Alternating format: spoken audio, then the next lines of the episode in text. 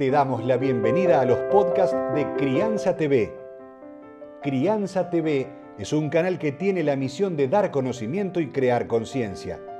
Un medio en el cual encontrarás a especialistas y profesionales que hablan de temas desde el embarazo, parto y lactancia, como de la crianza en todas sus etapas, así como también de educación, tecnología, estética, alimentación, medio ambiente y valores te invitamos a conocer nuestra web www.crianza.tv.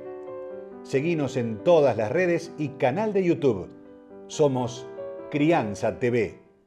Hoy en Crianza TV los invitamos a escucharla a María Paula Cabana. Ella es psicóloga, especialista en perinatal, pero en particular hoy nos va a hablar de la mamadera. Nos va a dar consejos para que tomemos en cuenta al momento de ser padres que elegimos dar la mamadera. Si elegiste dar la mamadera por el motivo que sea, es importante que tengas en cuenta algunos pequeños consejos.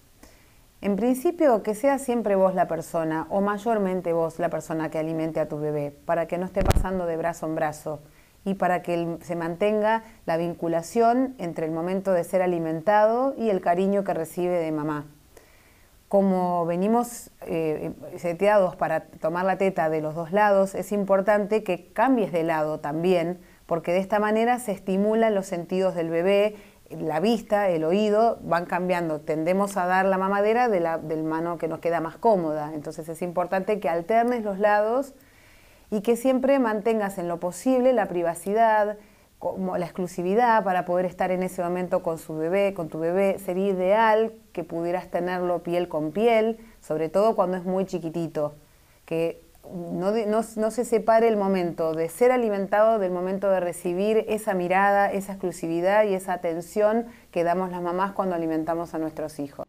Vas a encontrar libros, cursos, charlas y más información en www.crianza.tv.